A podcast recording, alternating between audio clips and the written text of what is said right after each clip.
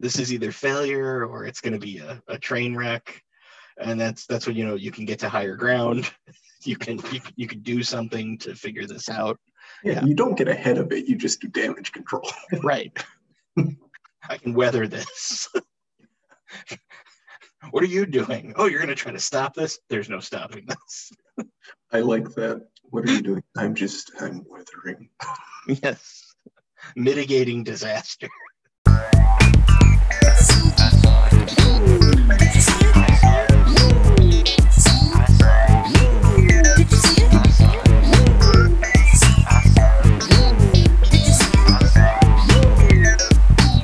I saw it on Linden Street.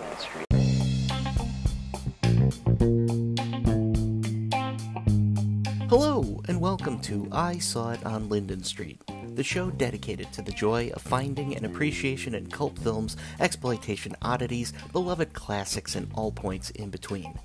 I am your host, Chris Roberts, inviting you to join us here at the Linden Street Cinema Experience Theater as we once again dig up a fun cinematic relic from the past. If you're new to the show, thank you so much for joining us. Now, this isn't your standard film review, rather, it's a synopsis of a film that we feel deserves to have another inspection, with some background on the actors, information on the director, and hey, perhaps if I'm doing my job, you'll get a half amusing story out of me. Now, fair be warned, while we don't cover all aspects of the plot, we do discuss endings and spoilers. So, if you'd like to be surprised, please give the film a viewing before you listen to us. If you like us, and hey, I would hope that you do, please recommend this podcast to a friend, subscribe, give us a favorable review. We are winding down 2020 with a bit of a laid back continuation of a theme this month that's some cinematic potpourri. A heady melange of conversations, cult films, and hey, we're going to wrap the month up with some year end listener mail. This week, we are again featuring a conversation with the one, the only Dr. Chance T. Worm as he shares his thoughts for a second chance session revisiting 1982's Silent Rage. Join us!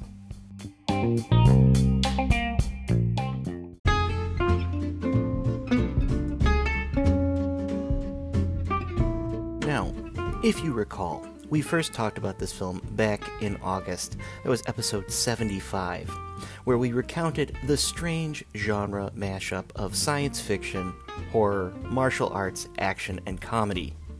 Silent Rage is, on its own, just an interesting film all to take in. And like so many films, I forced your favorite mad scientist and preeminent biologist, Dr. Chance T. Worm, to sit down and watch it for himself. And, you know, of course, to get his take on things, and I think this discussion accurately reflects that. Now, I have to tell you uh, straight up, the audio quality on this recording is a bit dodgy throughout.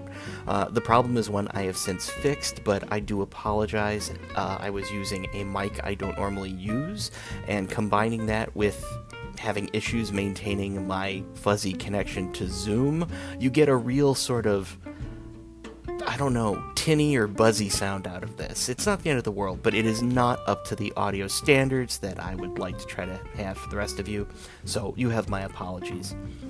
That being said, though, this is a fun conversation, and I do think you're going to enjoy it.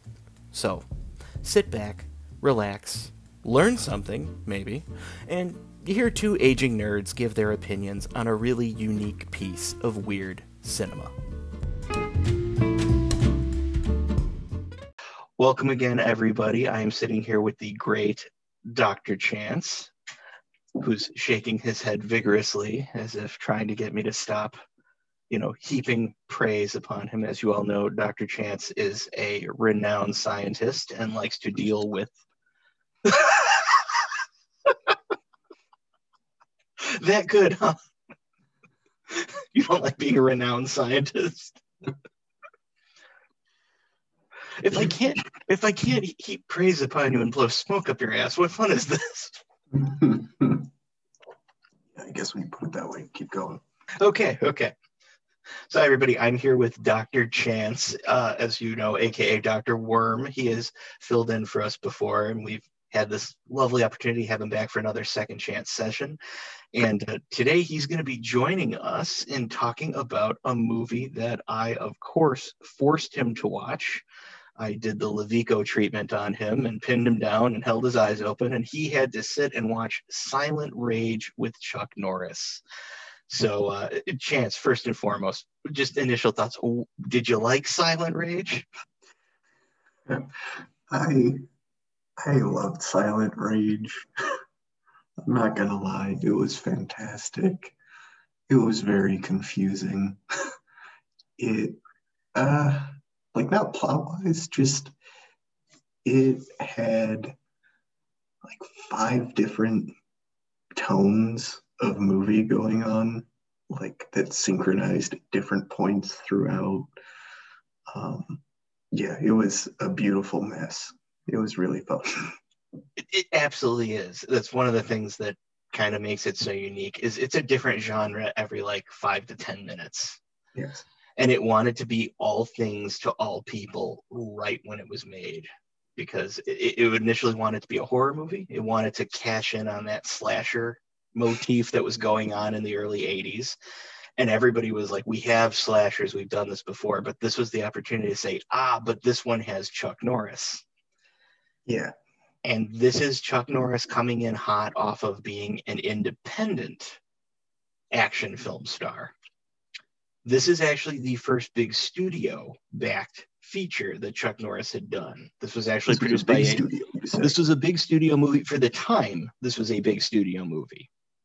So this is like before he was doing um, Good Guys Wear Black and A Force of One and The Octagon, and all those were little like rinky dink, small time operations. And he just made a mint off of it because he was popular and he caught on at the right place at the right time.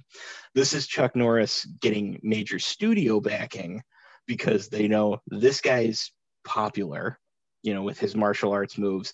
And we know that slasher movies are popular why not make this guy in a slasher movie fighting a killer?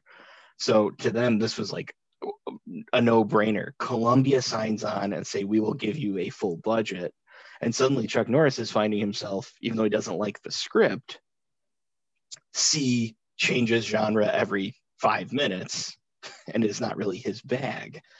He signs on because they're going to make the movie for like I think it was ten point five million dollars which Chuck Norris up to this point has been making movies for like seven hundred and fifty thousand dollars or barely a million dollars. Like he's barely eking it out. No, he's making money on the back end, but this is a big budget studio movie, and Chuck Norris is going to be screened in you know multiplexes across the nation if he does this versus a circuit where like everybody in New York has seen Chuck Norris on 42nd Street, but nobody saw him in LA. That sort of logic. Where where was the money? Where did it go? For this film, oh, so so I guess uh, Dr. Chance is pointing out perhaps the movie looks a little chintzy. Uh, yeah, yeah, we'll put it that way. It it was made when, like, I don't know when this was made, but if I had to guess, it was not as early as I felt it was. This movie was made in 1982. Oh, okay. All right, not so bad. Not so bad, actually. Then I felt yeah. it like it was like 89 or something. Oh no, no, no, no, no, no. So this is 1982. This is again, you're you're at the peak. He hasn't quite gotten okay. So this is right before he signs his contract with Cannon. This is right before Cannon gets the two chucks, right? Because Cannon signs him on and he becomes one of the two Chucks. There's Chuck Norris and then there's Charles Bronson. And if Charles Bronson turned this script down, it got thrown into the Chuck Norris pile. Likewise, if Chuck Norris turns this script down, it gets thrown in the Charles Bronson pile. So this is before he's put under contract and before he just starts cranking out movies. This is before he does like Delta Force and all those missing in action movies, you know, Braddock, Invasion USA, where he's just driving around on the motorcycle, machine gunning people. Like, I mean, it's fun. It's, it's, and I'm not making fun of those movies. They're all, they have a place and a time, and that's great. But like it wasn't exactly quality work, but I'm not going to argue this was quality work either. I mean, this is again we've said it. it. It's a slasher movie that has a Frankenstein motif. Yeah, The and I- director, well, like what I was gonna say is like I was like I feel like this was made in '89, but it looks like it was from '79, is what it looked like to me. But if it was made in '82, that's not so bad. But like it, it looked older, looked way older.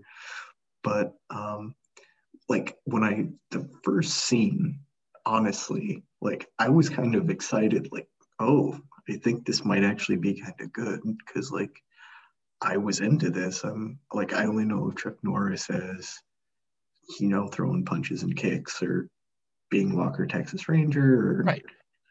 And like, so I was like, oh, this looks like a cop mystery. Like, I'm sure it's going to be kind of weird and quirky, but like that first scene where you open up and there's a guy obviously like under duress, having like a mental breakdown and it's slowly evolving. I'm like, this is kind of like a psychological thriller. Like I thought the mismatch was going to be like Chuck Norris couldn't handle that plot and it was weird.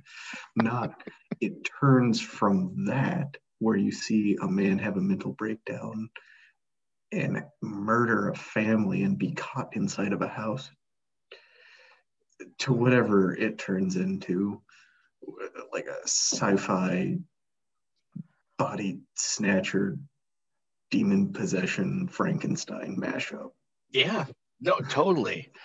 And I mean, and that's and that's kind of the problem. I love the fact that the first the first 15 minutes of the film, it feels like you're watching some kind of like Italian giallo slasher. Like it's the shadows are good, the angles are cool, the violence is pretty intense. I Yeah. mean, especially for 1940 or whenever this movie was made hey, I was born in 82. Don't do that to me.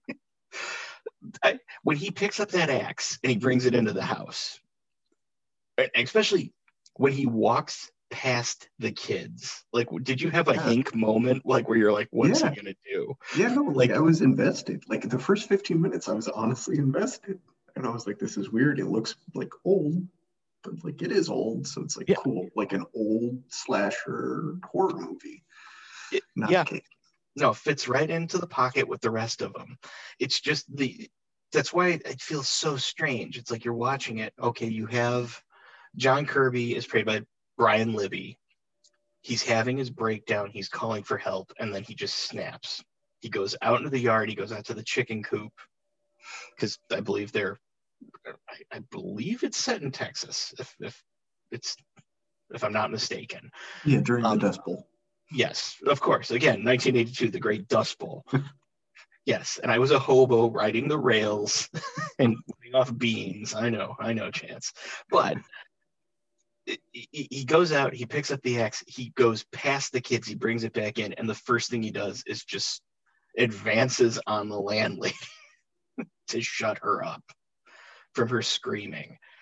Yeah. And you're stuck in like clearly it, when when the you're not sure if it's another boarding house member or if it's like her husband but when he just lays into the guy with that axe like the whole mood of the film changes hmm and it's intense it and actually Chuck is. shows up and then Chuck shows up and it's it's it's a fight but it's not what you're expecting the fight to be right like you know at the first 15 minutes, I was on board for the movie playing in my head, which was this dude has a breakdown. He murders these people. He escapes into the night, or he escapes. Chuck Norris has to track him down. There's awkward act. Like my expectation for why it was a quote unquote bad movie was like there's bad acting, there's stuff that doesn't work, and Chuck Norris somehow, you know, you have like a beat cop on the heels of, you know, a murderer who also does like flips and kicks.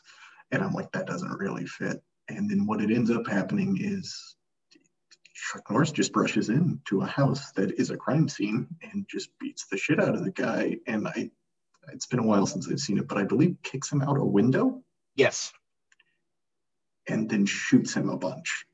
Yes. And he's still not dead. Yeah, no, the movie's over. Right. Like, Yeah, just and that's it. it's a 15 minute movie. Fades And to from black. that point on, I'm like, where is this going? Yeah.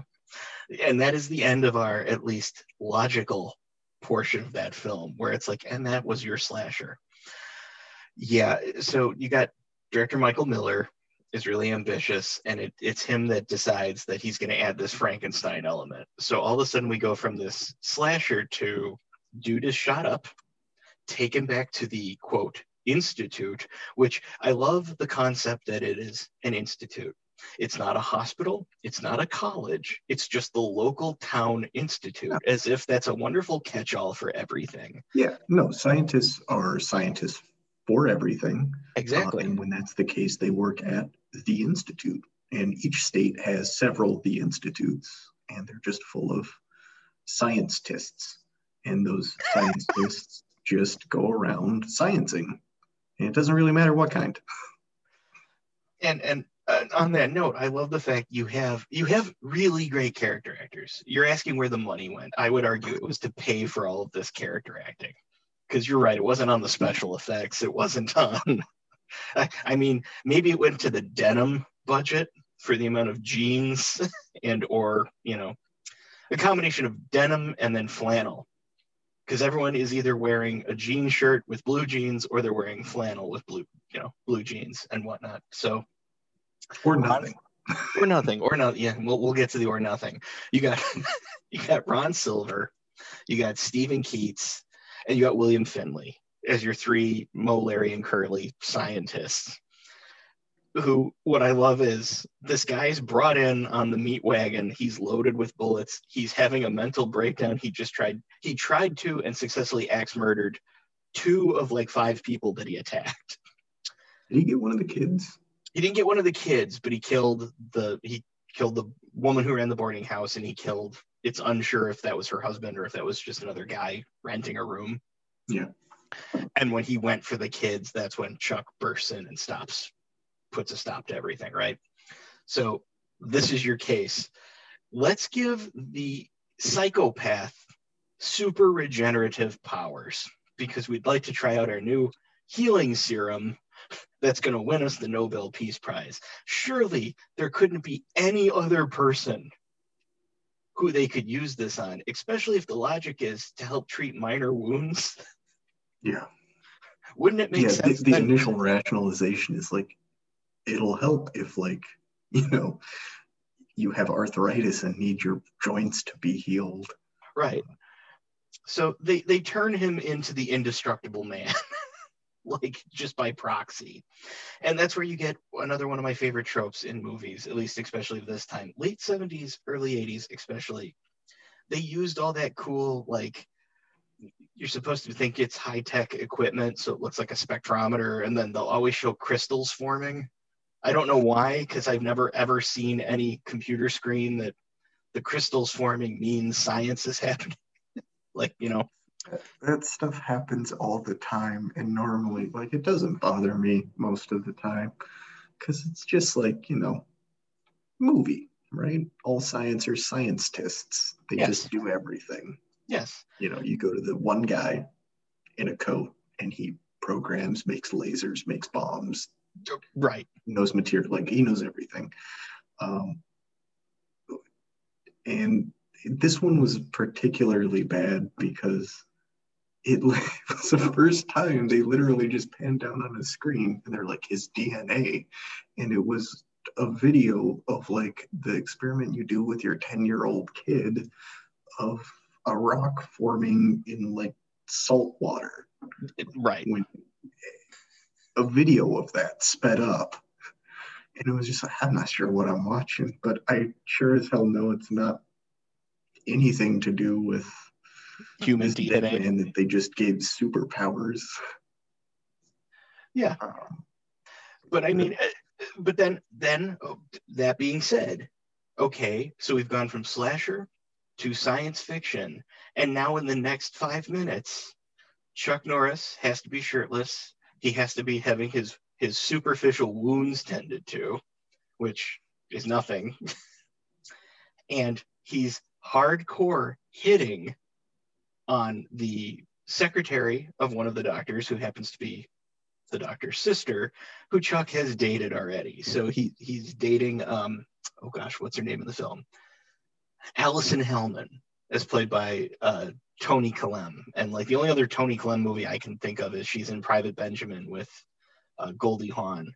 She's like one of the tough ladies in the barracks who's giving Goldie Hawn a, a hard time when she first joins the army. So like Okay. it's weird because it's like it, the only two roles I know her in are in this one where she's like kind of a not ditz, but clearly she has zero willpower. Also, this is probably the rapiest I think I've ever seen Chuck Norris be, which we can get to later. But the whole like, I'm not gonna, I'm not gonna sit here and let you talk to me, and he's literally like massaging her shoulders the entire time. I think he, they're sitting in a car or a Yep. truck or something, and he's like, she drove him home or something. Yep. He just sticks his finger in her ear, Yep. You know, just straight in the ear hole, yeah. as He's way to helping. like hit on her. Well, I mean, great apes groom each other for you know familial bonds and No, whatnot. I, I feel like the director was just like, Chuck, do what you do to impress a woman. And he's like, I got it. And he just went for the ear, which really says more about Chuck Norris. Let's unpack this because this is part of the movie that me thinks the gentleman protests too much. So, one of the reasons Chuck Norris did not want to do this movie is because of the love scenes he had with Tony Collette. Because Chuck Norris, quote, does not do love scenes. And he felt awkward and he did not like the concept. He did not want to be like he'll kiss a lady on screen, but he really didn't want to like get into like the nuts and bolts of like, wait, wait, wait, wait. I gotta pretend I'm with this person. Oh, yeah, Chuck doesn't do that. And the fact that like the director thinking that oh he's dealing with two actors was like you guys figure it out and we'll just run the film. So like go ahead, just get started, we'll roll and you know do what feels natural.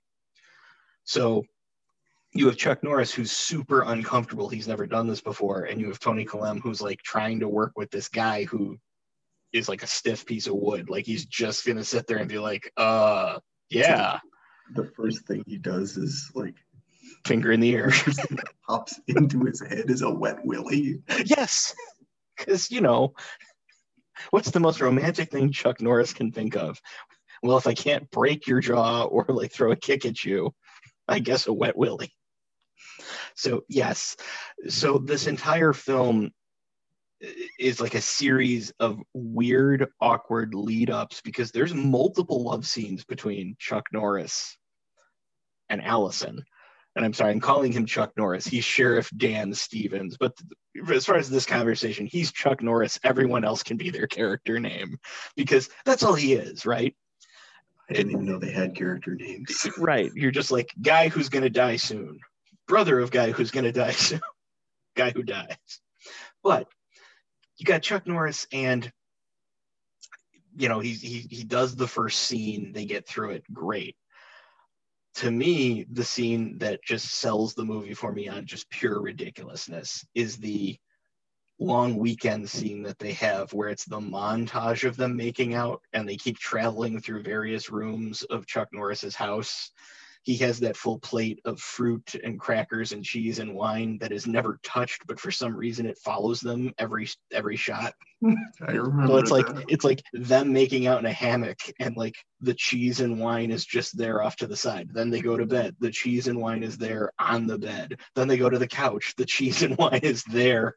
I like to imagine that was a nervous tick of Chuck Norris's, where he's just like, "No, we if I'm gonna do this, we have to have perfect continuity, which means this cheese plate follows us. Damn it!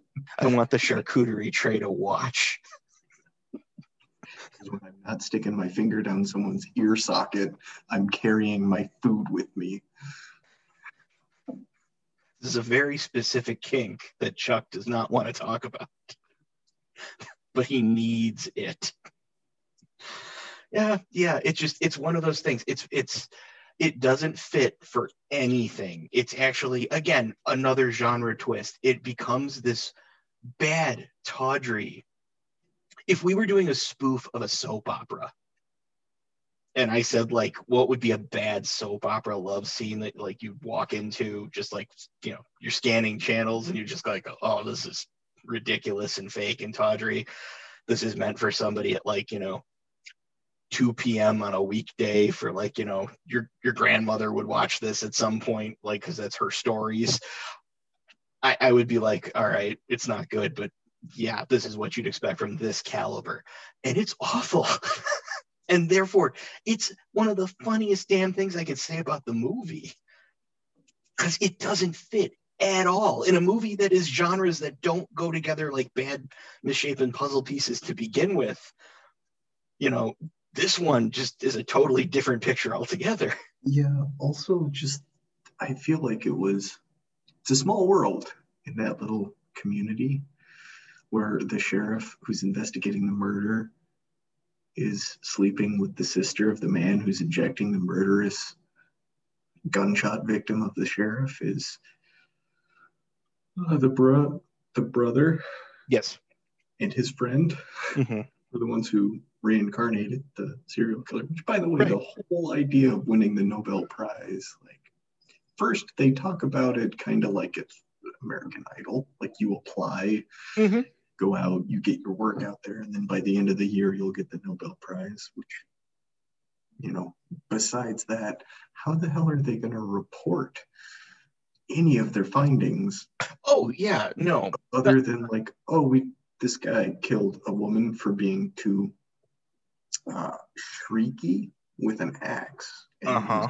the window and shot with a magnum uh, five times. And you know, good news is our drug works resurrected him. Bad news is it makes him an immortal, insane person. Mhm. If you guys want any more information, just come to the well that he was kicked at. and we'll You're let you enter. on me also the fact that they falsified his death so that they could do all this so like how do you prove it worked Yeah, even- right. He's dead. He's a Yeah, dead man. you've covered up his own death you claimed he's dead but he's not dead Yeah. Sorry, sorry for dropping that spoiler in there, Chris. I didn't mean to give away the ending, which oh, is oh no no no it's no he problem gets kicked down a well. yeah no it's a very ignoble end but it's not even an end it's not even technically an end No, he's just like all he has to do is wait for a heavy rain. Yeah, yeah, absolutely.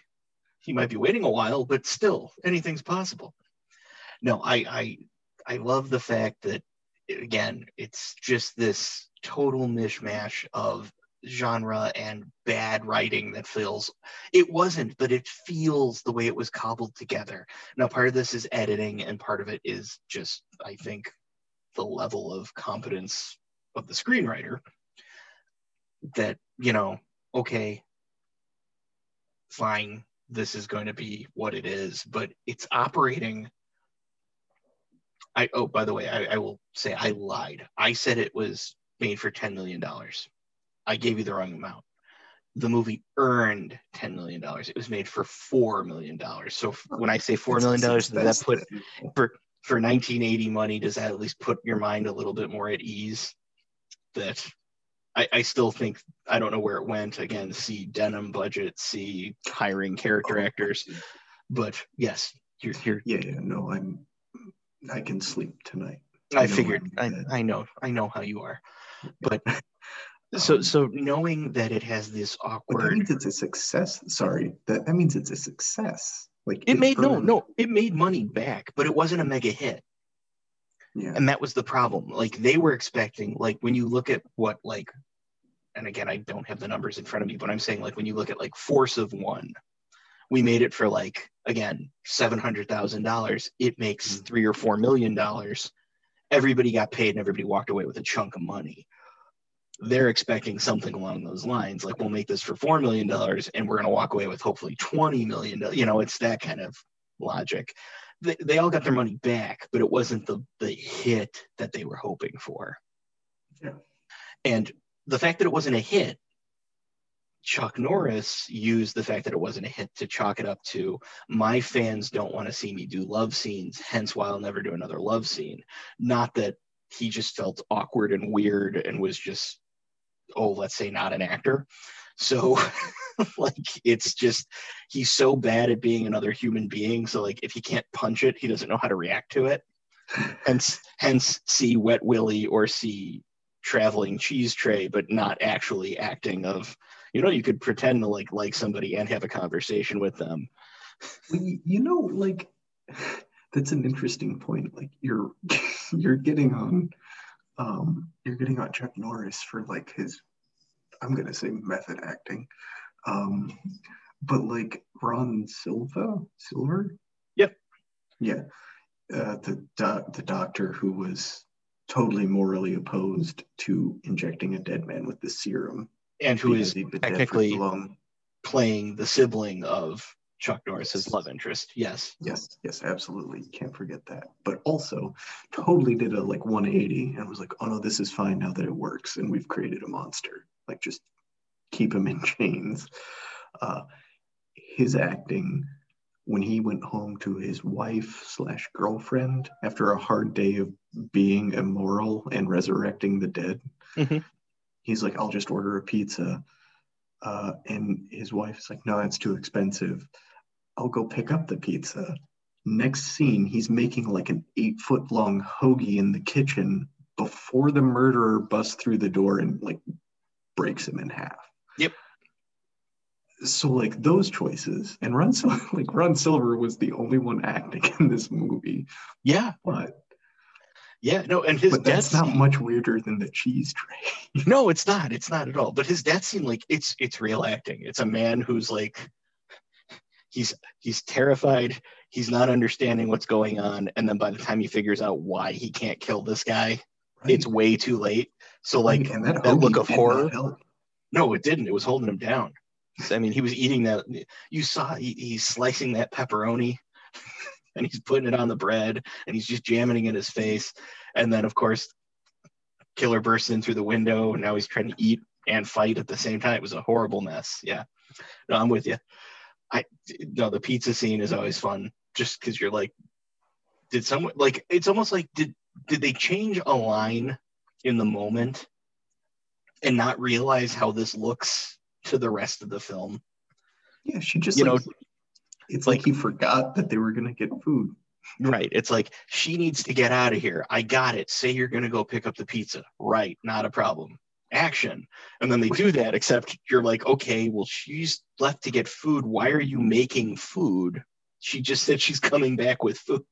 So I, I thought that same thing too, where it's like this movie was full of like they needed to develop a situation. Sorry, that is Cookie eating her kibble I- because I am all good. located in the dining room right now.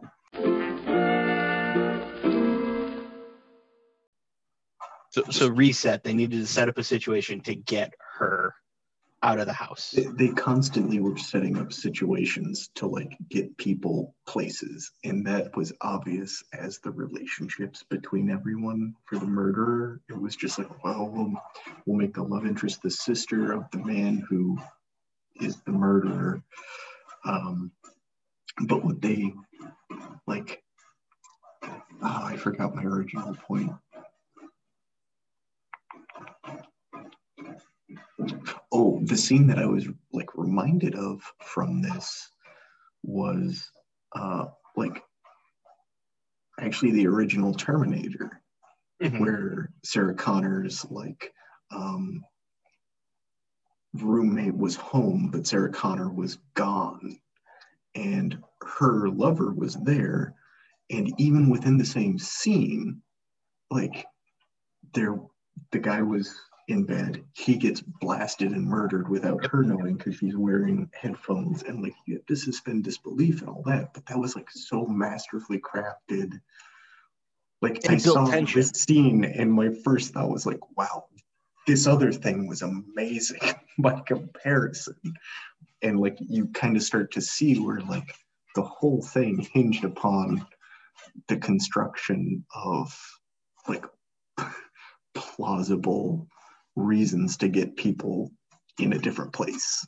And this whole movie was just like, yeah, of course, the scientist that works at the institute, his sister is a nurse at the institute who has, of course, had intimate relationships with the ear spelunking sheriff who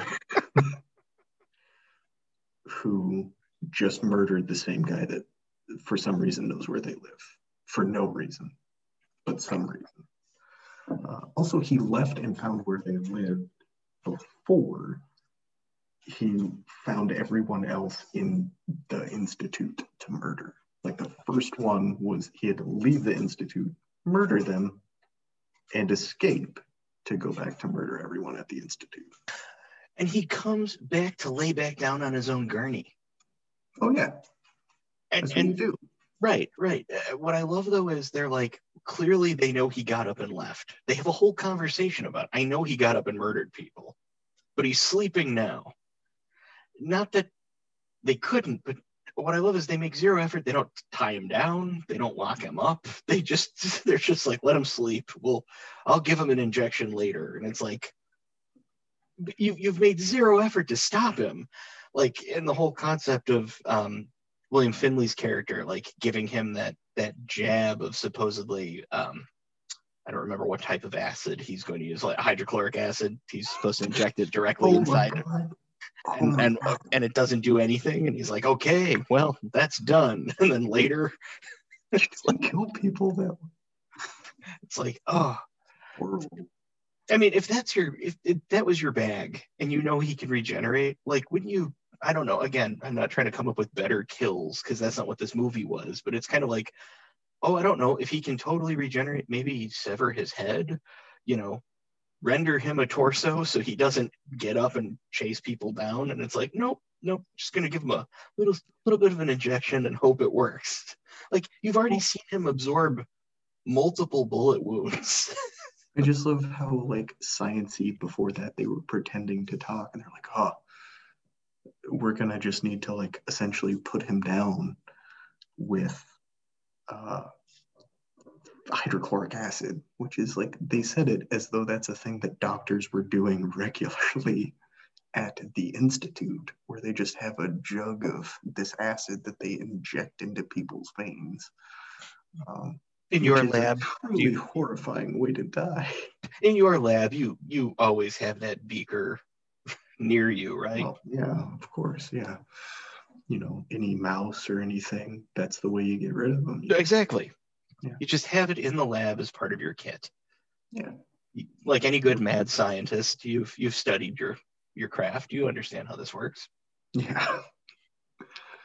Um, yeah actually, now that I think about it, wasn't I'm wondering because there were other elements in this movie that I'm forgetting now that reminded me of other good movies.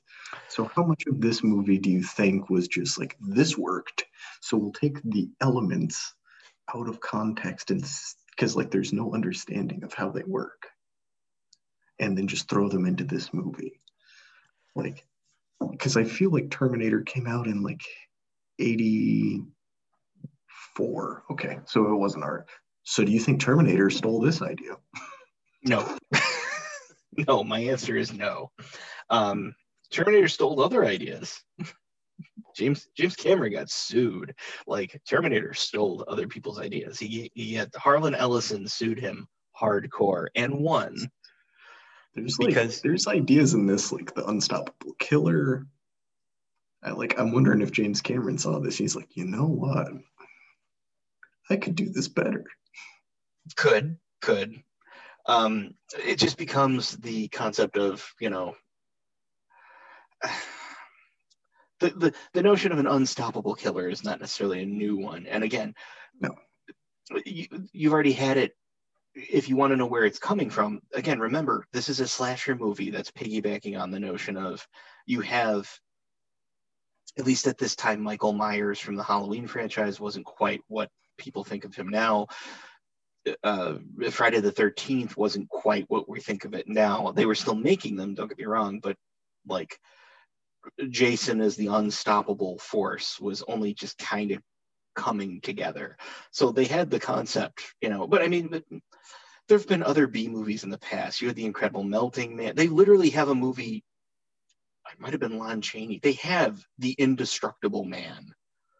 And it's from like the late 50s, early 60s. Like it is not a new concept. It's just what are we going to do with this concept to make it hip and relevant to this story? The problem is this story is not one story. This story is so many different stories jammed together. they're not even sure what to do with him once he's on screen, other than like, well, he's got to kill these people. How do we get him to them? I got it. He'll put on a silver tracksuit and just run out into the night. and then he'll come back and lay down on a gurney when he's not busy murdering. Which then here, I'm going to interrupt myself because this is just giving another dimension or flavor to this. The concept of Stephen Furst in this movie as the goofy sidekick deputy. Oh my God. Yeah. And his okay. entire B story arc of fighting that biker gang that comes into town. Like it totally doesn't need to be in this movie. It is clearly filler. Yes. But it really makes it like a bad sitcom and it and a and or a really bad like I wouldn't even call it a buddy cop movie. It's just bad. It's like if you had like I don't know if you were making like another Porky's or something. Like it's that level of it's not very funny. like it's, just it's not funny at all. No. And I feel like it was Chuck Norris who was like, you know what would be funny is if me and my morbidly obese partner, which by the way, that was what they were relying on, was like, oh, he's fat. It's like he's not really that fat. He's like kind of heavy set, but they really tried to drag that home um, but no, like I feel like Chuck Norris was like, I think this would be funny, and then I can beat them up. Wouldn't that be funny? It's like mm, I don't think so. I there's not a lot funny about this, and it is tangential to everything. Yeah. But the scene yeah. that bothered me more was the scene before that when they were just sitting in the truck. I think driving to the bar or the diner with all the bikers. The dog story. Yeah, the dog story, where he basically is just like, "Oh, I'm so glad you gave me an opportunity to be the deputy." Um, you know, uh, you probably did some digging in my background, and like, I, I just I need to come clean, and like. He starts telling the story about how he murders a dog as a like a teenager or something. Accidentally, accidentally. Well, he made that clear that it was accidentally, but like any person should have the faculties to know that that like he's a sociopath. Like he is more horrifying than the initial sociopath because he has like this childlike wonder about it and the way he tells Chuck Norris this he reacts like, oh boy, my goofy sidekick. I think it's okay. You'll be okay. I think we can get past this. It's like, no, he like murdered a dog and like stuffed it in a freezer or something because he didn't know that like something would kill it and then hid the body. And he's like admitting this to a sheriff as they're on the trail of, well, I guess they're not on the trail, but like as there's this invincible murderer who's supposed to be the actual bad guy. I argue that the deputy is closer to like a situation like Silence of the Lambs waiting to happen. what you would look for in real life as a yeah. this is a problem. That dude, that wasn't a funny scene. That was like this dude has a lot of issues. Here's the problem though. In the context of the film, it's played up to be a comedic scene mm-hmm. like like you're supposed to laugh at that chuck norris is laughing at that story yeah because he's playing it off like a kid just told him like i gotta come clean like i stole a candy bar. Not you know i i killed a dog just so i could see what happened. More disturbing is that story was not actually scripted. Oh my god! Furst was told to ad lib a funny story to fill the time between him and Chuck Norris as they traveled in the car together. So Stephen Furst made that up on the fly as here's a funny story I can share about my deputy past. Like he thought he's doing this like great character work and he's telling something humorous, which to me, I like Stephen Furst. I have nothing against Stephen Furst. That's a horrifying story. Like that should never be played as like I mean, this is a horror movie. I don't want to make it sound like it's not, but in the context that the story is being framed, we're supposed to laugh at this. No, And there's like nothing funny about it. Moment. It was like a true detective moment where one detective finds out that his partner has tasted the darkness of the serial killer in his personal life and can actually like empathize with the mind of a killer, except it's played off like I stole that Snickers. Like, Right. Are, are you gonna fire me? it's like, oh, I think we can get past this. I'm sorry, Sheriff. Oh, that's okay, Deputy. It's like, no, it's not okay. Yeah. I I mean, I think though, again, the B arc between Furst and the bikers and the whole bar fight. I mean, that exists just to have them, like you said. I need a scene where Chuck Norris takes on 30 men and wins. Like, here you go. It's both shoe leather scene that fills a lot of time, and also I guess it's supposed to heighten the fact that, you know, the, the killer is so tough. Chuck Norris can take on a bar full of people and win, but he can't take down this indestructible guy. How's it gonna work? You know?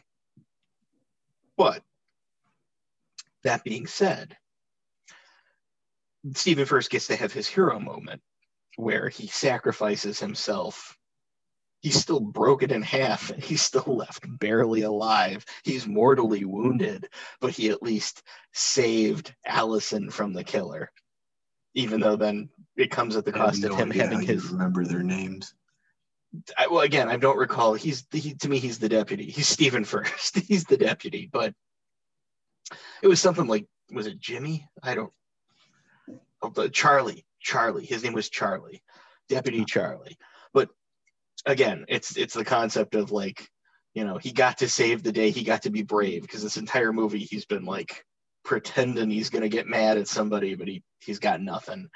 You know and this time he throws himself at the killer he shoots the killer he grapples with him he loses big time. I mean he breaks his spine and snaps him in half and then leaves him bleeding out on the floor. Like it's not a good end. No, But- no, it was just as horrifying. And if that man wasn't an another sociopath, I would have felt something more. But, no, like you, you, that was so a more believable. that was a more believable love story than the one between Chuck Norris and Toni Kalem the allison yeah yeah, Allison. And I mean the love story between Chuck Norris and Charlie. Because like Chuck Norris was devastated when Charlie was gone. He was true. taking his time with finding Allison. well you know who else was going to sit in that diner with him and talk to the sheriff while he ordered a Yeah, a it's cheese and onion omelet Maybe Chuck Yeah. Norris's character was really relying on Charlie to be there in diners Yeah. to take the fat comments and make Chuck Norris feel better about himself. Indeed.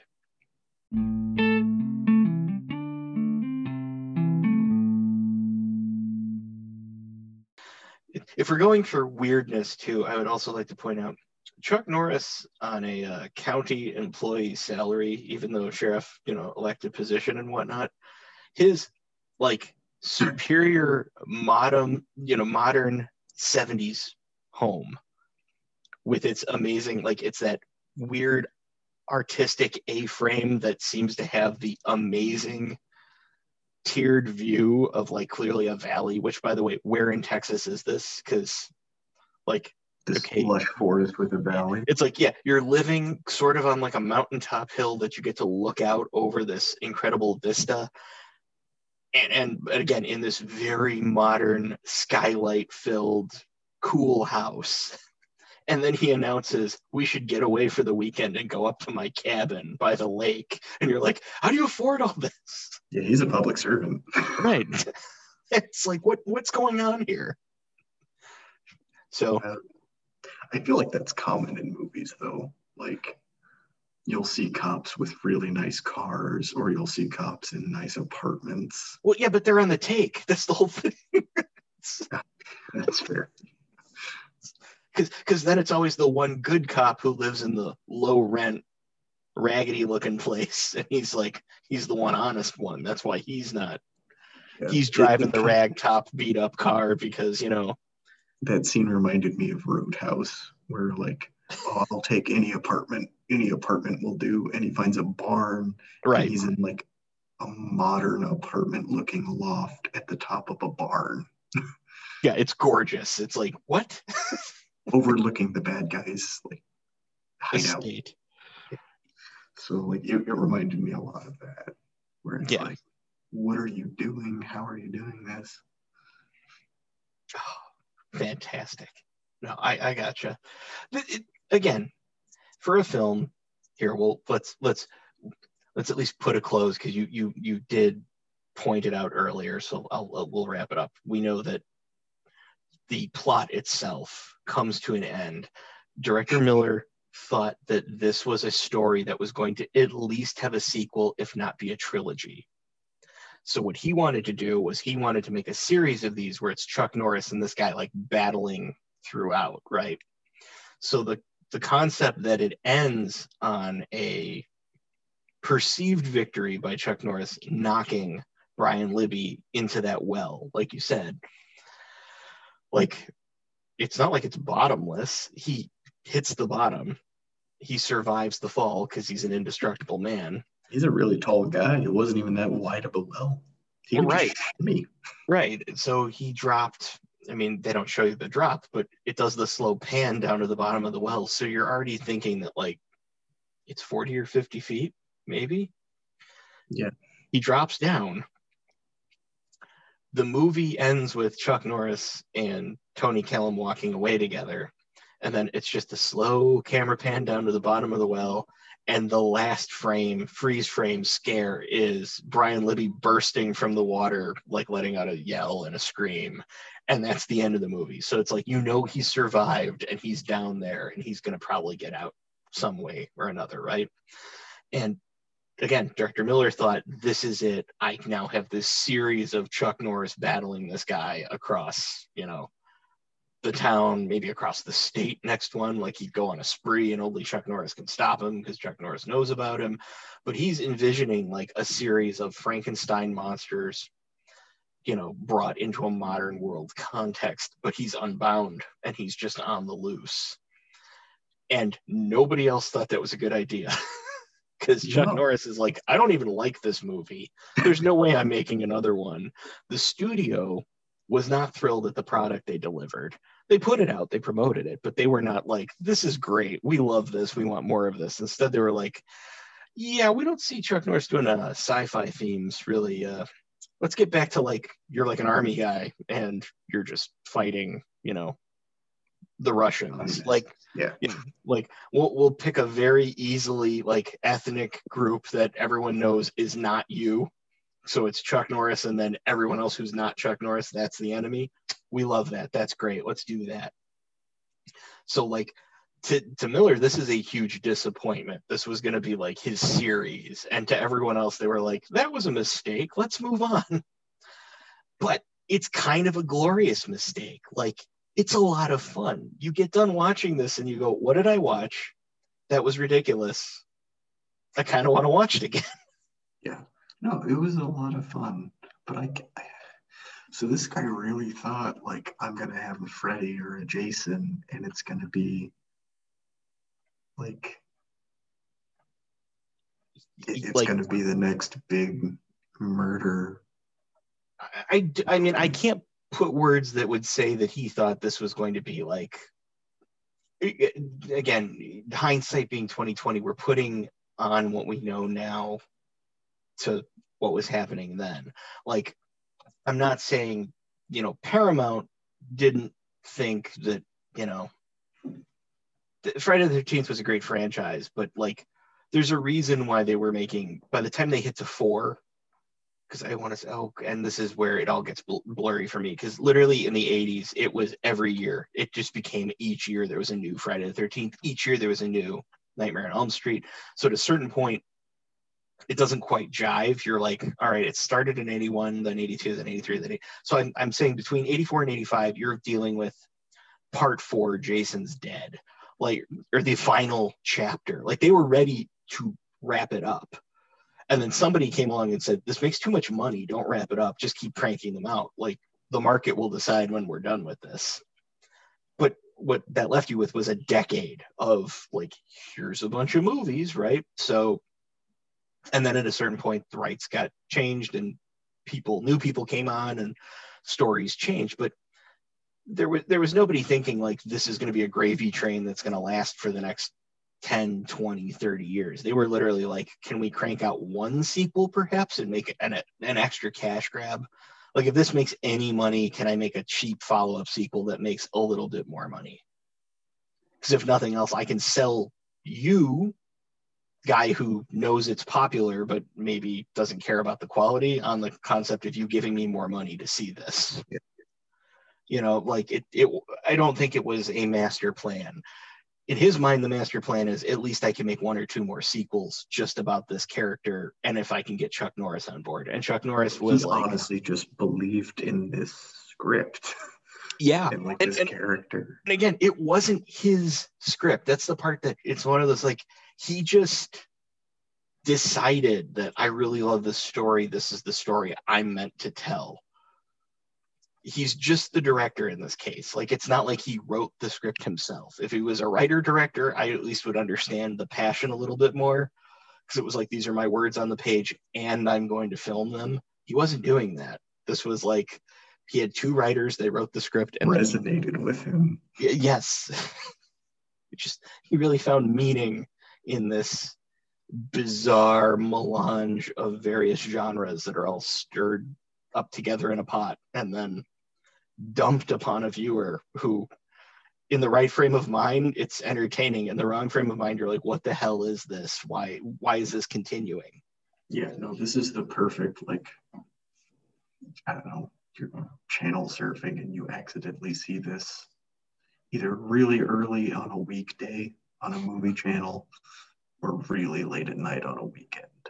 Oh, absolutely.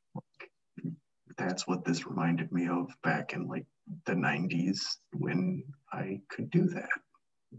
When you had time to just cruise late, late night. Yeah, and, and there was such a thing as late night terrible movies. USA Up All Night got me through many a weekend. Yep. And and it's where I saw a lot of weird stuff that I probably was too young to see or was like confused by like what am I watching? Yep, and it was yeah. TNT really late at night. You saw a lot of Chuck Norris. yep. Yep. Monster Vision, Joe Bob Briggs, all that fun stuff. No, I'm with you, but this is a again, it's a category of film that I, I'm gonna say they don't make anymore, and I don't mean like they make unsuccessful movies. Trust me. Um, it's more of the concept of like they took a chance on something that I think nowadays somebody would be like, look, you can have it be like one genre, maybe two. Like you want to make a sci-fi horror movie, okay. You want to make a sci-fi horror romantic comedy? No. There's no way we're doing that. Like and, and they'd be right. that's that's the like that is the issue. It's they would tell you like this is not a moneymaker.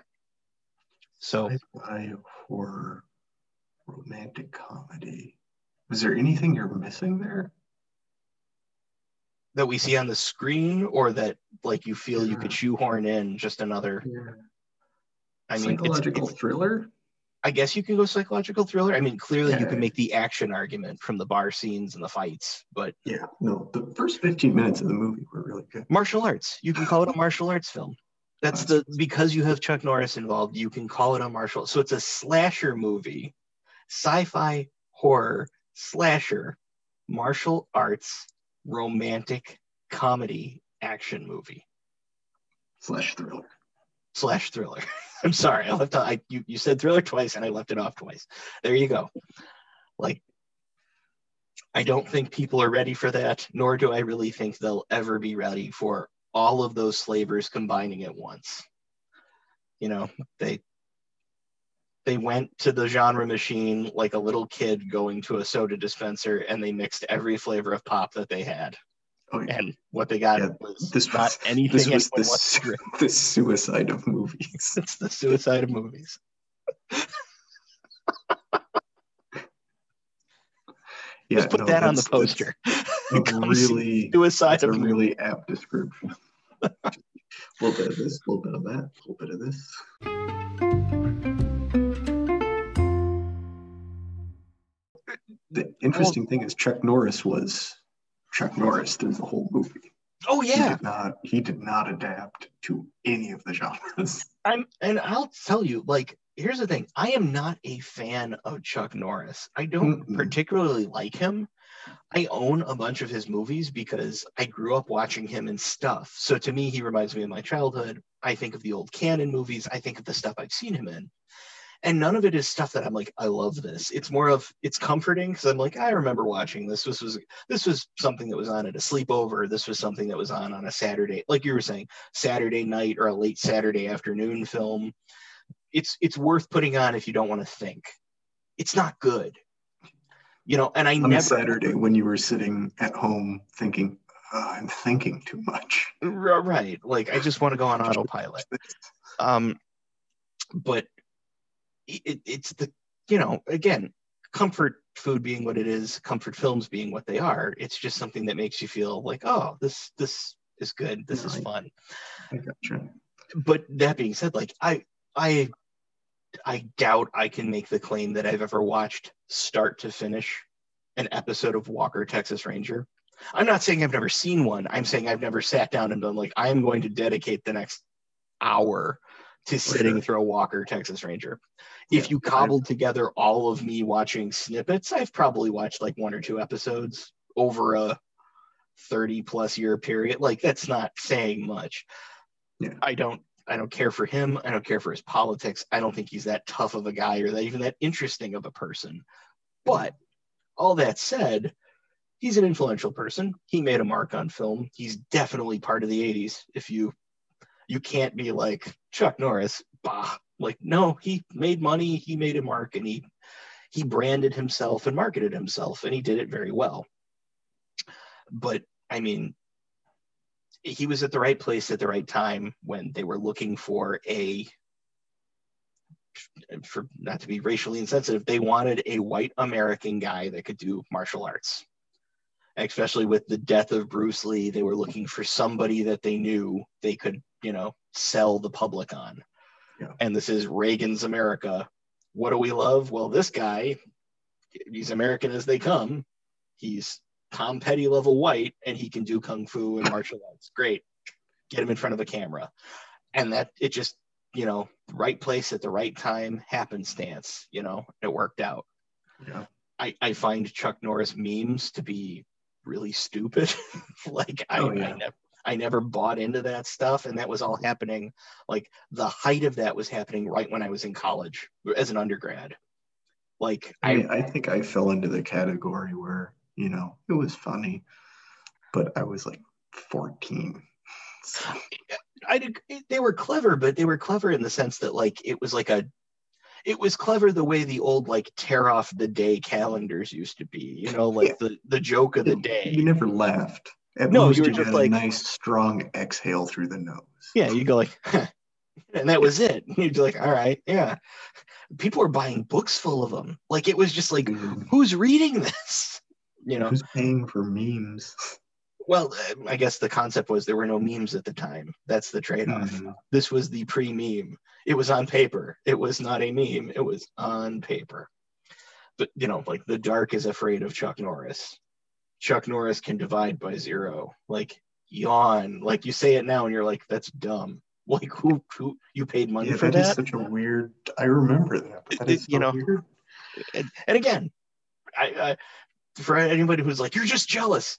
No, I'm just saying, like, it's he's not my bag, but I don't hate him. He's just never been like when I think action stars of the 80s, I, I can't deny that he wasn't one because he was. But to me, that goes to like Schwarzenegger and Stallone and all the, you know, the the big names of the 80s doing those sort of action films. Yeah. Chuck Norris is always like the the C or D list. Yeah, no, it's it's You know. Stallone, Schwarzenegger, and Willis are like A, and then And you get your Van have- Dams. Oh, I forgot about Van Damme. Yeah, Van Damme's like a B. Uh, Bronson, technically, I would put Bronson above Norris. Not that I Bronson and and that this is weird. Here, we're really going far, you know, astray. But why not? That's this is not the time or the place for an interesting conversation. This is just a show, right? So, I I mean, Bronson was like wish fulfillment for your grandfather, right? Because he's just Yeah. this old guy walking around with a gun shooting hippies. And then at a certain point, the hippies went away. And good God, like, okay, so I know you've seen Death Wish. I know you've seen at least one or two, right? I've seen a part of Death Wish. The first one. Yeah. So the first Death Wish is like a, for good or ill, and I'm using air quotes here, people. The first Death Wish is a real movie. Like it had a message. It was trying to be topical. It was commenting on. It was trying to pull a dirty Harry in the sense of like, what do you do about the rights of the victim? You know, and, and it's a man getting vengeance, and it was based on a novel that had been published, and like there's there's reason for it the reason you have all those sequels is because Cannon bought up Charles Bronson and then said, we're just going to keep cranking out sequels.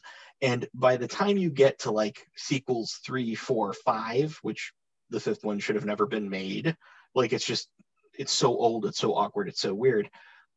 By the time you get out that far, Bronson is no longer punishing like rapists and murderers. He's like going after like people of color who moved into the neighborhood. Like he is literally it, it's like old racist white guy fantasy of sadly I'm saying this out loud. It fits very nicely into this weird Trumpian era we have where it's just this wish fulfillment of like I want it to go back to the way it used to be, where there was no one else who looked different than me, and we're gonna run them out of this neighborhood. like it's very like it does get really extreme.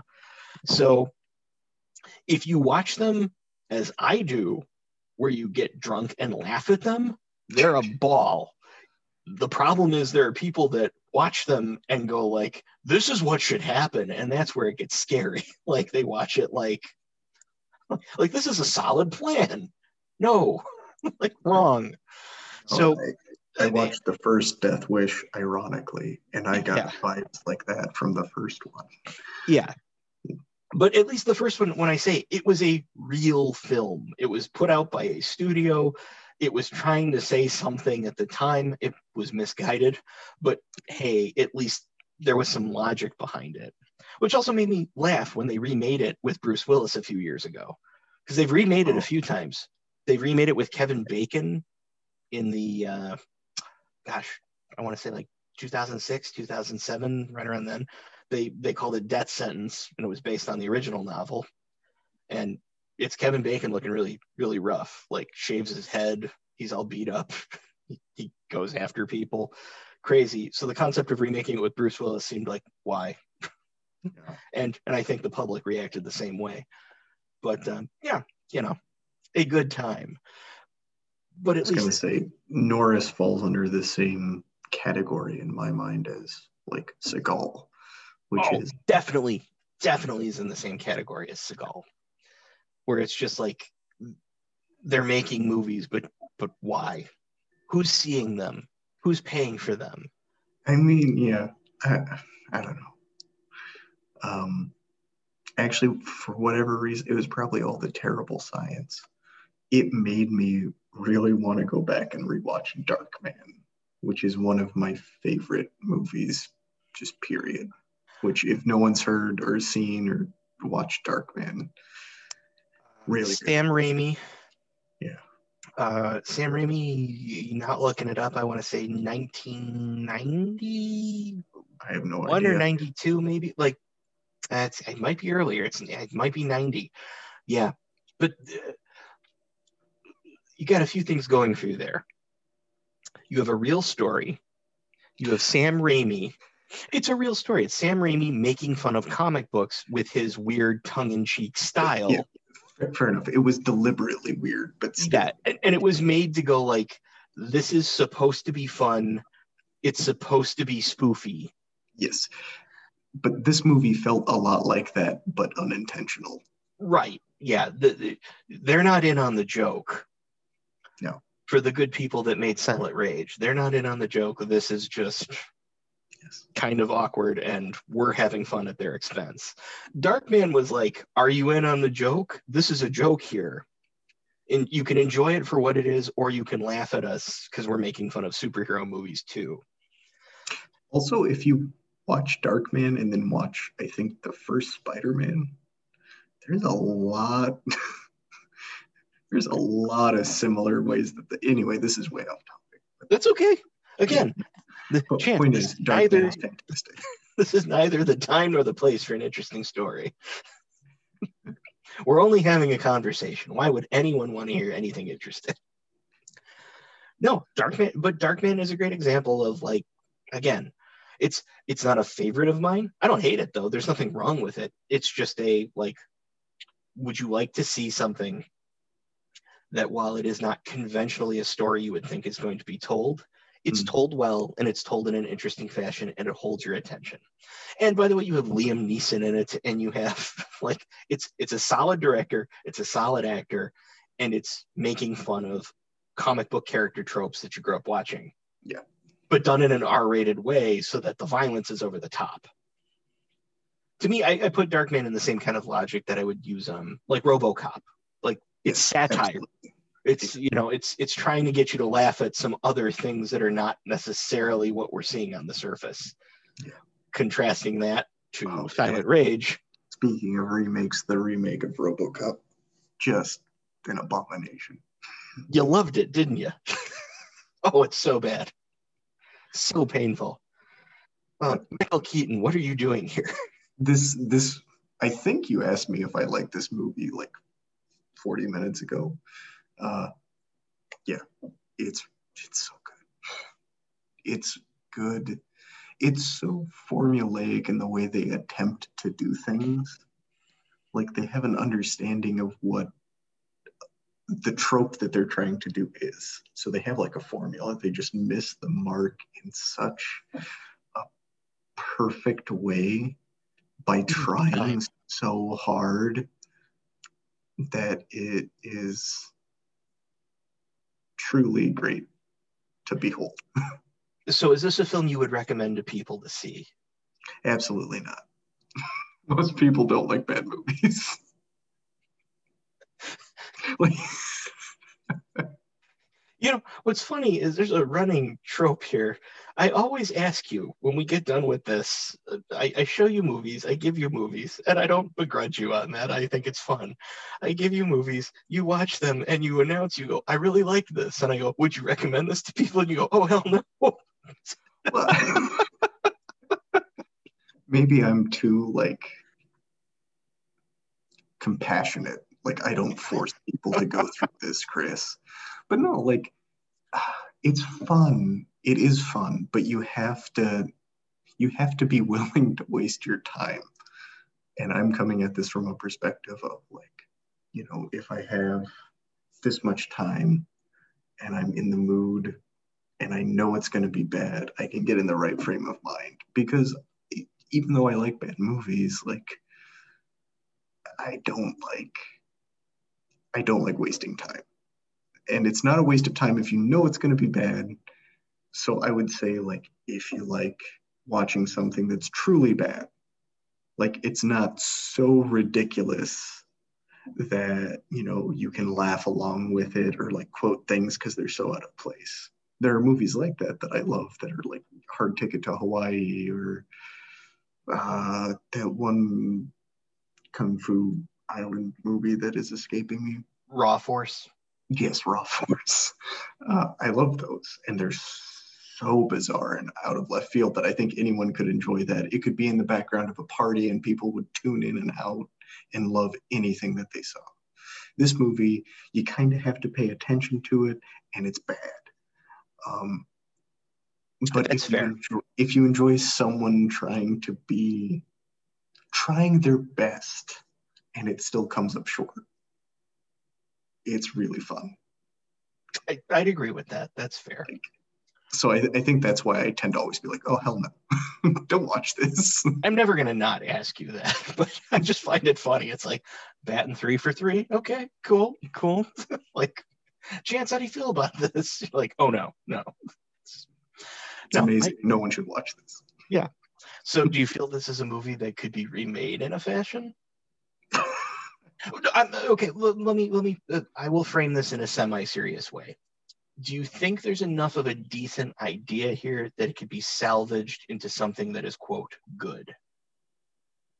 I think the first 15 minutes could still be a really, really good, like movie right now because the first 15 minutes are a tale of like unheeded signs of mental illness gone horribly wrong. I think the first 15 minutes of this movie is Joker. Done right, I would Yeah. argue. Joker is done right. But the first 15 minutes of the movie have like that same essentially feel as someone whose life is falling apart, asking for help, is unheeded, ends in violence, and could start a movement. And then you could have like a cop chases guy, guy is escaping the police, evading the police, creating a movement, you know, rent is too high or whatever. Maybe that's why he killed his landlord.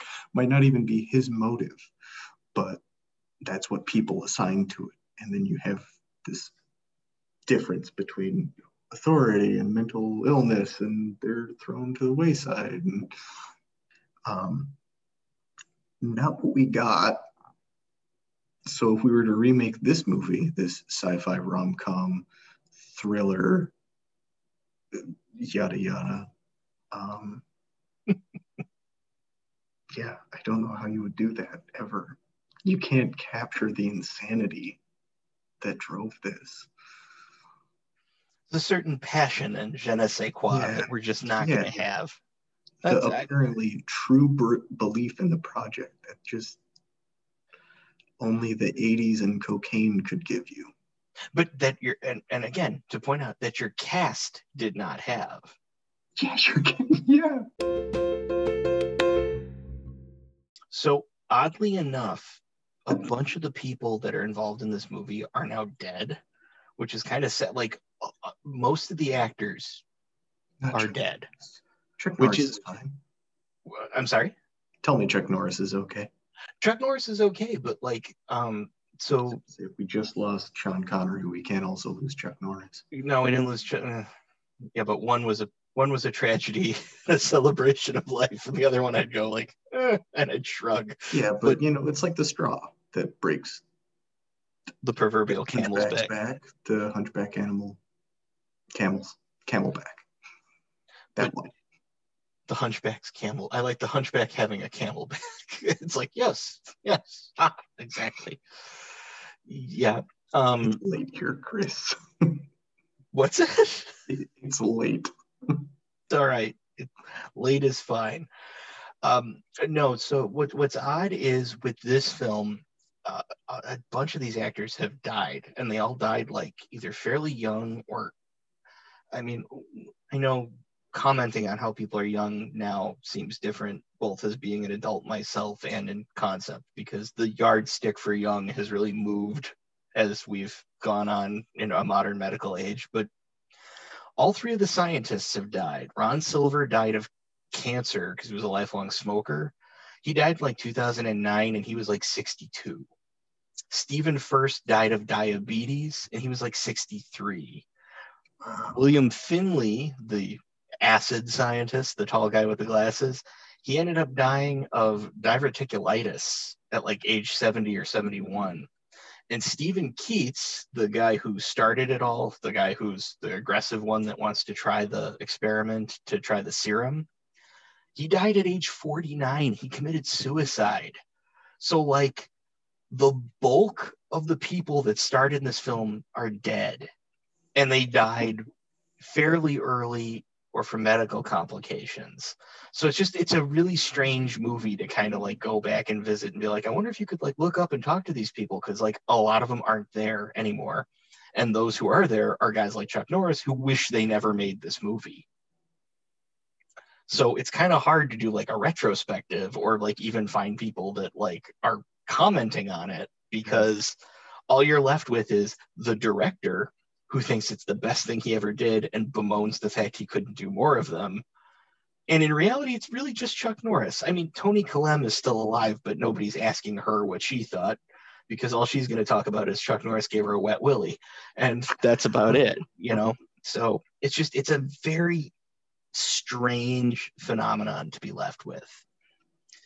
And again, to me, the beauty of this movie is it's so strange, it's so weird. It's just one of those things that needs to be experienced. So for people, I'll go out on a limb, people like you and I, who we like a good movie, but we also can appreciate a strange, bad, fun cult movie. Like the stuff that's, you know, on the wayside, it's it's off the beaten path.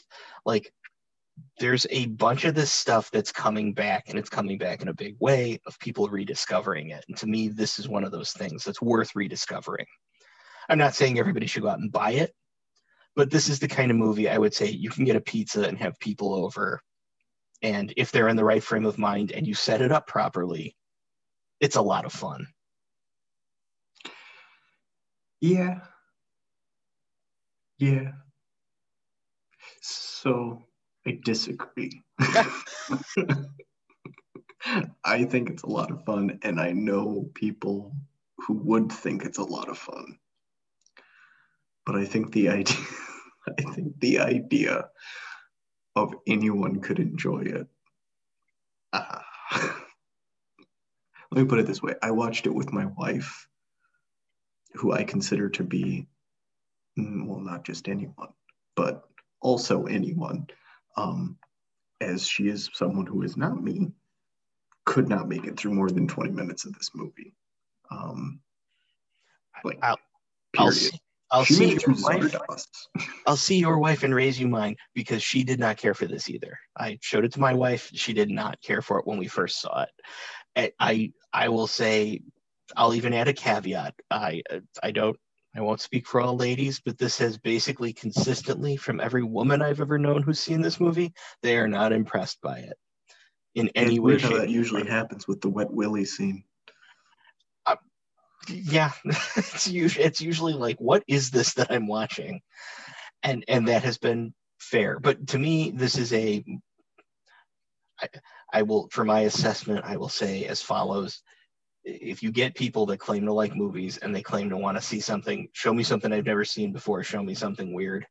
This is a lot of it. Again, knowing the rules that that's what you're going in on. If I told you I'm showing you, you're a Chuck Norris fan, I'm showing you a great action movie, I would be lying then because I'm not showing you that. I'm showing you a Chuck Norris film that has some action in it and it has all those other flavors of ice cream that are also included so again as long as you preface it by saying this movie's really weird it's going to be multiple genres and multiple things i think you'll enjoy it from that perspective. If you set the proper table i think it can be enjoyed by anybody. If you just tell someone we're watching a slasher movie i'm not technically wrong but i'm not also telling the truth. Hmm. Because that's not what this is. It has elements of a slasher movie same thing it's a sci-fi film but it's not just a sci-fi film. But I, I, take your point. It is not for all audiences but in my ideal world this is something that you can have a group of people over and they can have a really good laugh at. I'm just but the group of people have to be into terrible things. Like terrible movies. Well that goes without saying Can like, smell our own. if you just have a dinner party and you invite over, you know, any of your acquaintances, 70% of them will never talk to you again. I've learned that lesson the hard way. You are describing my undergrad years of oh. me showing movies in my dorm room films that I did not see. It was the first time I was watching it, so I'd be like, "Guys, shut up! We're all gonna watch this together." And what would what would happen is, I would be like, "Wasn't that great?" It was just like, and then I'd say like, "It was like these other three things that you've never seen, or you don't care about, or you hate." And they would go, "Why the hell did we sit here and watch this with you? We are never watching movies with you again." And they'd leave. And then please unlock the door. You're the only one with the key. Let us out. yeah you know kind of scenario. it, uh, it became that eventually and then i started working my way back into their good graces because i would be like let's watch this and it would be something good. Yeah I, but, I made the mistake of um, with some close friends we watched um, hard ticket to hawaii and i forgot just how much gratuitous scenes were in that and we you know luckily it was all close friends but i was like oh i probably should have screened this again before being like i have this great terrible movie that we should watch you and I will get into some hard ticket to Hawaii on on a different episode. But yes, that it. uh, But okay, but the flip side, let's let us use as far as this goes. We won't get into the film itself. This same analogy. My wife has seen Hard Ticket to Hawaii, and she finds it insanely entertaining and silly and fun. And she because she knows it's stupid, but she knows it's fun and she knows what it's supposed to be. Yes. And, it I doesn't change genres every five seconds. It, Hard it Ticket to Hawaii was it was awkward in places just because of like you know there's scenes in there where there's just like topless scenes for no reason in a oh absolutely. uh, and you know it was the 80s but like everyone who watched it was like that was the weirdest shit i have ever seen but they still like enjoyed it and you know had a good time. Because that is so weird that it's one of those like truly a train wreck like an incomprehensible train wreck. This one is comprehensible it has a plot it attempted it did really hard like it tried really hard to like stay in its con it had its own rules and all of that. Um it just wasn't good. And unless you are like interested in that sort like interested in seeing something fail in all the fail to the most extreme when trying like failing at each like they have a checklist of things. They understand what they should be doing. They just are incompetent at them. Unless you find that like interesting and fun it's not it's not worth it i would say. They're not noble in the effort. uh i'm saying that most people will not think that they're noble in the effort. I think fair. the noble in the effort is what makes it fun. Because it's like you know they're trying their hard. Everyone fails. And like being able to laugh at that is great. But like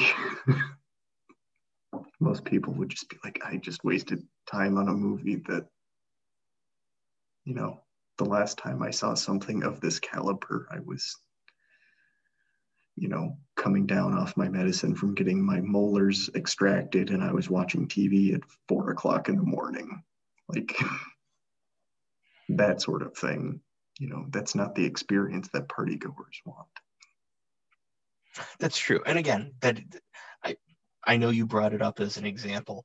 This is a, this is not a film I would argue is a party film. This is not a film I would put on, in the background, as you stated. You can put Hard Ticket to Hawaii. You can put Raw Force. You could put War of the Gargantuas. You can put something that's splashy and weird and you know meant to be just looked at but not really listened to or seen. You, you you put that on in the background of a party. This anything that needs to be explained through bad science talk and you need to understand why you're seeing salt crystals fill in for DNA.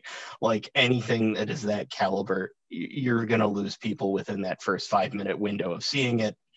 And then they're not going to understand anything that's going on. And it's just going to be an unpleasant experience. So I'll, I will absolutely grant you that, that yeah.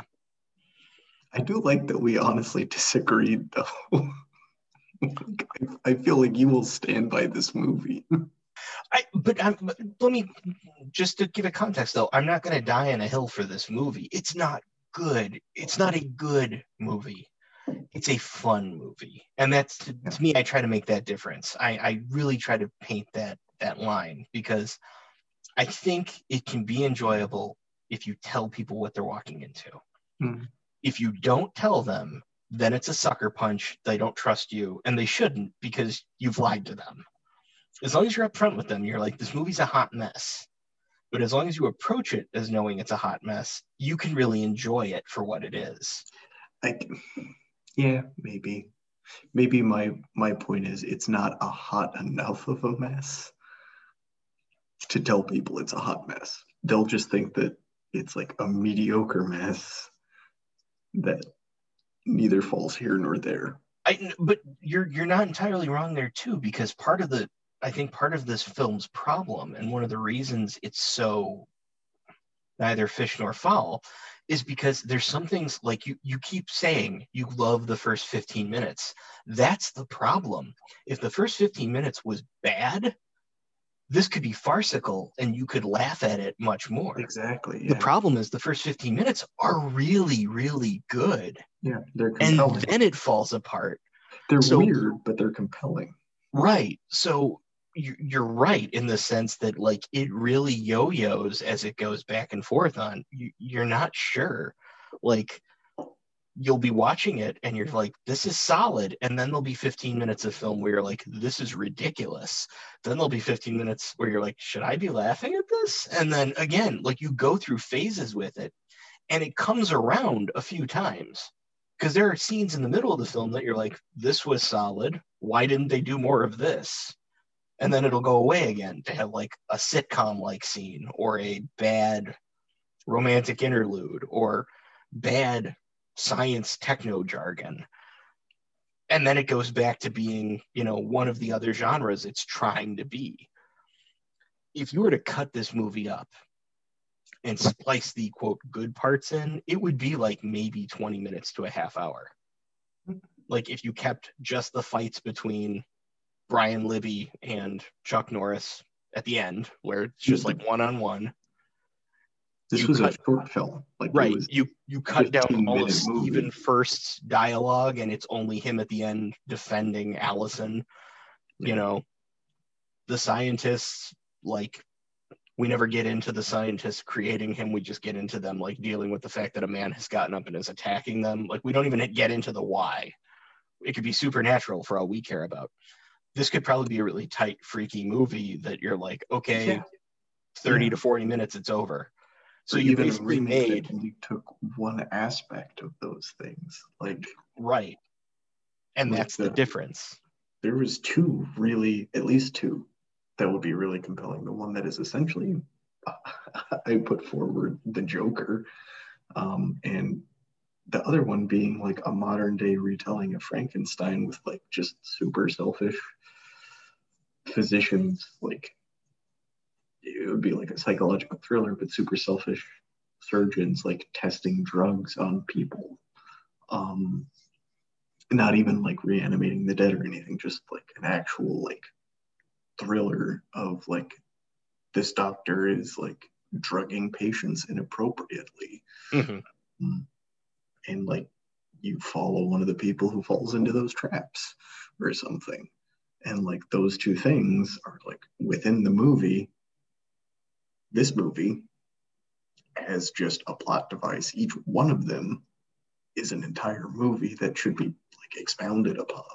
So I, yeah it's the ambitiousness. I'll give them that they were ambitious um, and just fell nowhere from it like they just landed they landed in a well like they just kind of fell down that well and nothing came of it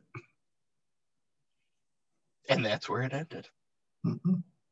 there's some poetry for you chris I do like it when it's all wrapped up in a nice, neat little package, Chance. so, as you know, we're, we're enemies now, right? this, is Yes. how, this is how we end. yes We are. yes we fall into two different camps i don't think i can do this anymore No, no. Um, so this is this is Dr. Chance's last time featured here on a second chance segment un, until we bring him back, of course, to argue the merits of Hard Ticket to Hawaii or Raw Force or any one of the other myriad of films we just mentioned that are all considered by him to be better than this one. are all not this movie But no, this was good. i still really like this I, I I I get it. I get it. I'm giving you a hard time. No, this is good. But again, nothing else. i don't know what a good movie you just can't tell anymore. You're in, No. either from knowing me or just from all the other crap you've seen. Your antenna is so bent now that uh, my work is done. I can just, well, re- retiring would be like, and then I don't watch any more movies. Nope, no, I would just keep going. no that's So- not gonna work for you No, it's not going to work at all. So no, this is, this is excellent. Well, uh, we should probably end here. So I'll I'll sign off with this. Uh, Chance, thank you so much for doing this.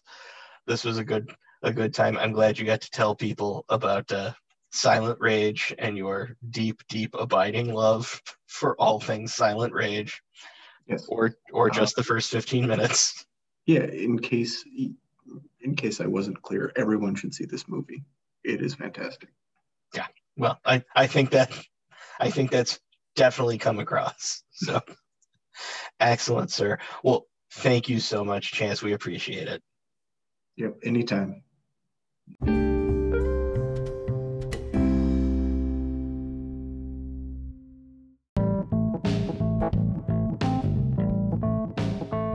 There you have it. Our breakdown conversation on Silent Rage. And you know what that means?